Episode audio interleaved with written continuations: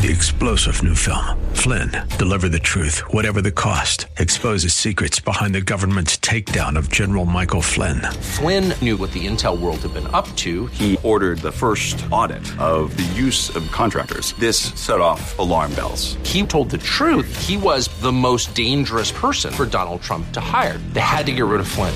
Flynn, deliver the truth, whatever the cost. Available now. Watch it today. Go to salemnow.com. Salemnow.com. Believers know that Jesus is the Messiah and base their belief on, number one, the testimony of the many witnesses who saw him exercise his divine authority in performing the miracles as he walked this earth. Number two, the fact that Jesus fulfilled the Old Testament prophecies concerning the coming Savior, or Messiah as the Jews would call him. And number three, the irrefutable historical fact of his resurrection as promised. Welcome once again to Study Verse by Verse with Pastor Leighton Sheely from Church of the Highlands in San Bruno. And all this week, as we look toward Christmas, he's talking about Jesus, the promised Messiah, and the evidences of how he fulfilled that promise.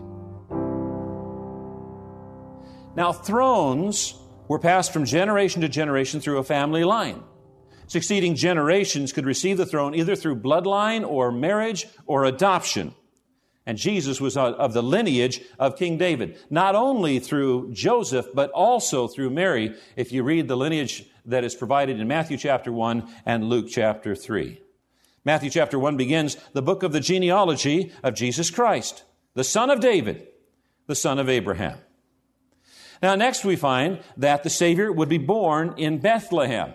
Uh, you know, there have been some uh, suggestions that Jesus, being a rabbi and knowledgeable of the prophecies in the Old Testament concerning the Savior Messiah, could manipulate his life to fulfill some of those.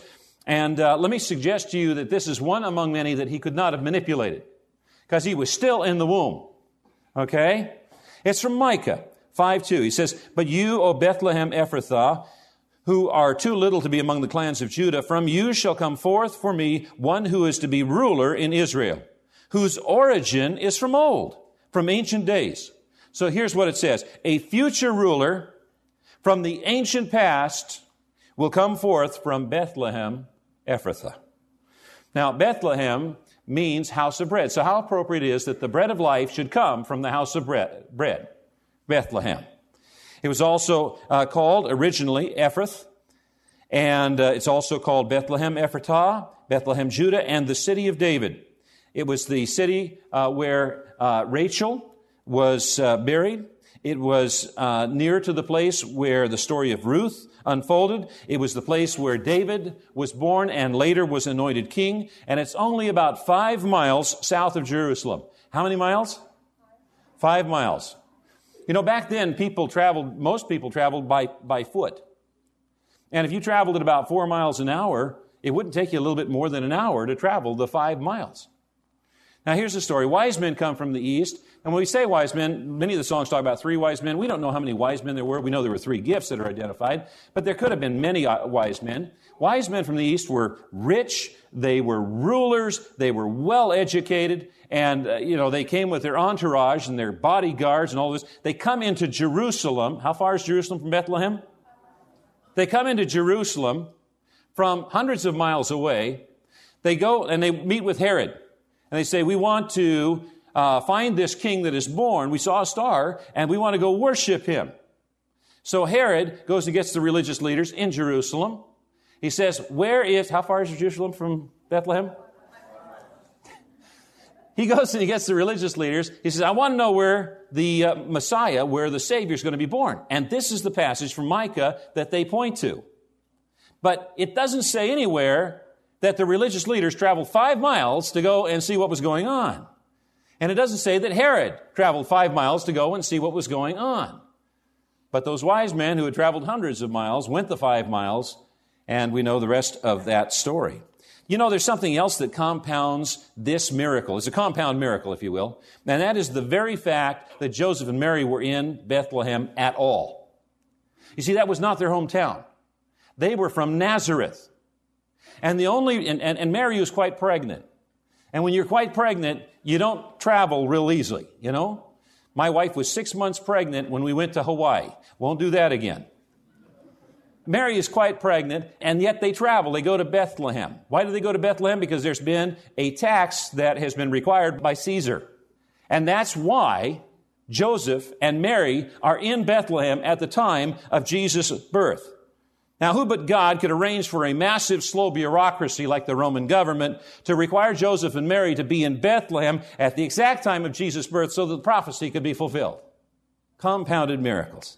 We find next from Isaiah 7:14 that the Savior was to be born of a virgin. Therefore, the Lord himself will give you a sign. Behold, the virgin shall conceive and bear a son, and shall call his name Emmanuel. Emmanuel means God with us. Now, Mary was a virgin of about 13 years of age, maybe 14, maybe 15. They married much younger back then. And some have suggested that this word, this Hebrew word, could also mean a young, devout religious girl. Not necessarily a virgin, but a young, devout religious girl. Well, let me ask you, what is a young, devout religious girl? She's a virgin, right? A virgin is a young, devout religious girl. If She's not a virgin. She's not a young, devout religious girl. All right. Now, some people have problems with the concept of the virgin birth at all.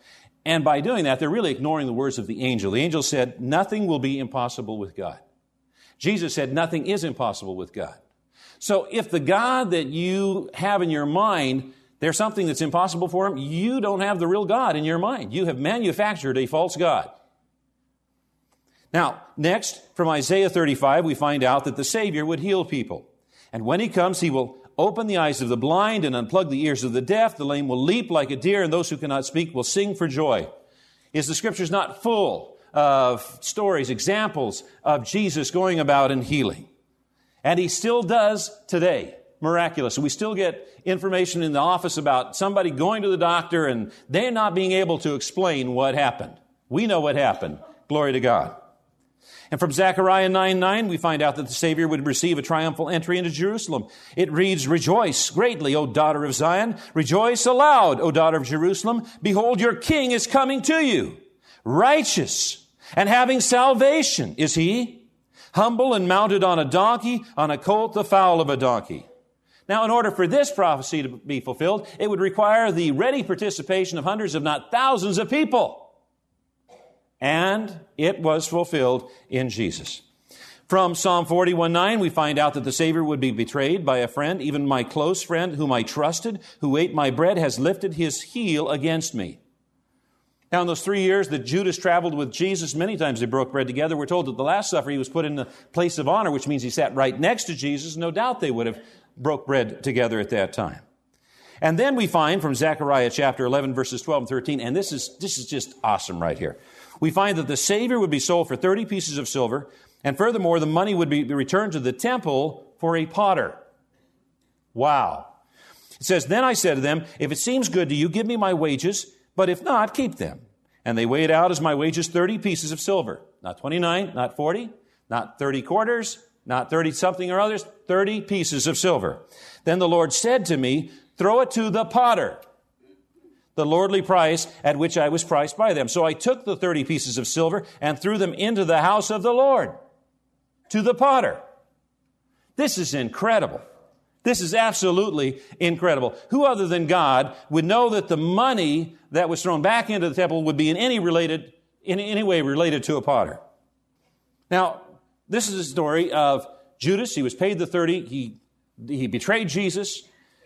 He realizes that he's done wrong. He comes back. He says, I've, I've, I've, I've, betrayed an innocent man. The, the religious leaders say, What is that to us? That's your problem. And he throws the money into the temple. He goes out and he hangs himself. The religious leaders get together. They say, hey, We can't put this money back in the treasury. It's blood money. We've got to do something with it. And they get together and have a meeting. At the meeting, they say, What are we going to do with it? Somebody says, Hey, let's buy the potter's field. Now, you would think of this group of religious leaders, somebody would be going through there, hmm, 30 pieces, temple, potter's field. I've read that somewhere. No, you don't want to do that. Because those religious leaders hated Jesus. And they wouldn't in, in, intentionally want to help him fulfill the prophecies that would indicate that he's the, the Messiah, the Savior. And that's exactly what they did.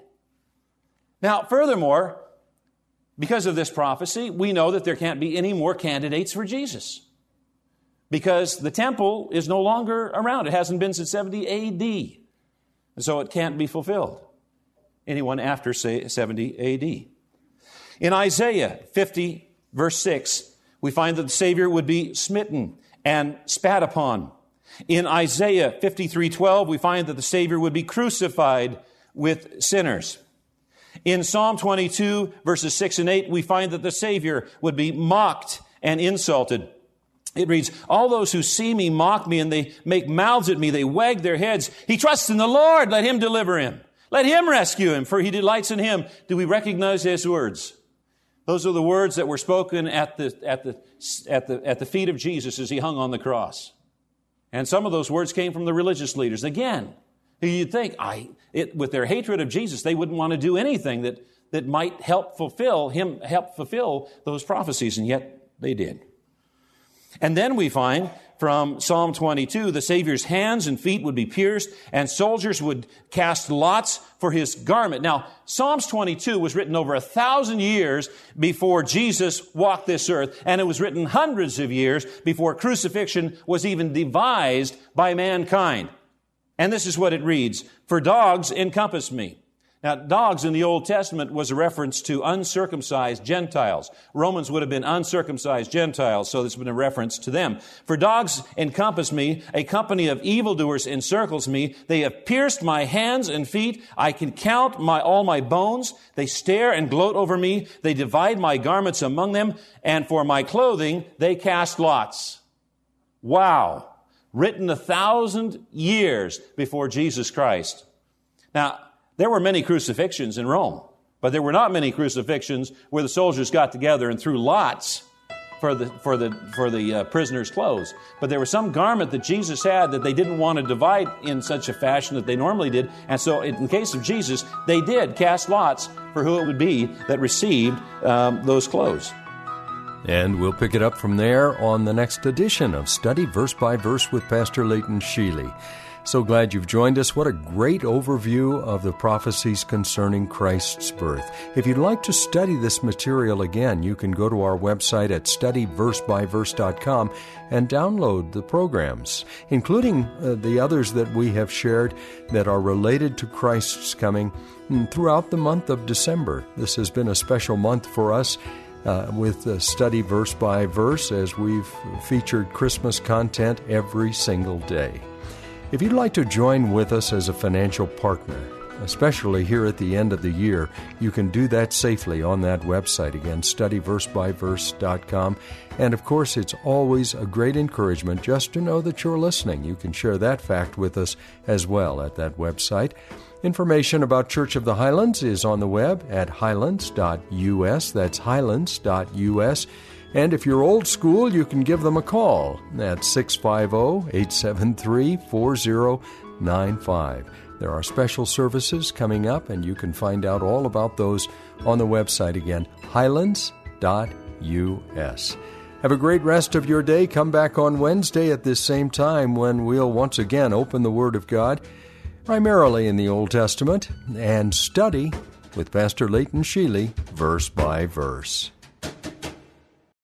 Three star general Michael J. Flynn, head of the Pentagon Intelligence Agency, knew all the government's dirty secrets. He was one of the most respected generals in the military. Flynn knew what the intel world had been up to, he understood its funding. He ordered the first audit of the use of contractors. This set off alarm bells. The explosive new documentary, Flynn, Deliver the Truth, Whatever the Cost, uncovers the facts behind this scandal. Flynn told the truth. He was the most dangerous person for Donald Trump to hire. I find out the worst enemy that I'm going to face in my life is right here in America. They took my assessment and they wanted me to change it. And I was like, I'm not changing it. They had to get rid of Flynn with in depth interviews, archival footage, and never before seen personal records of the man behind the headlines. I just felt like I was drowning. Flynn, deliver the truth, whatever the cost. Available now. Watch it today. Go to salemnow.com. Salemnow.com.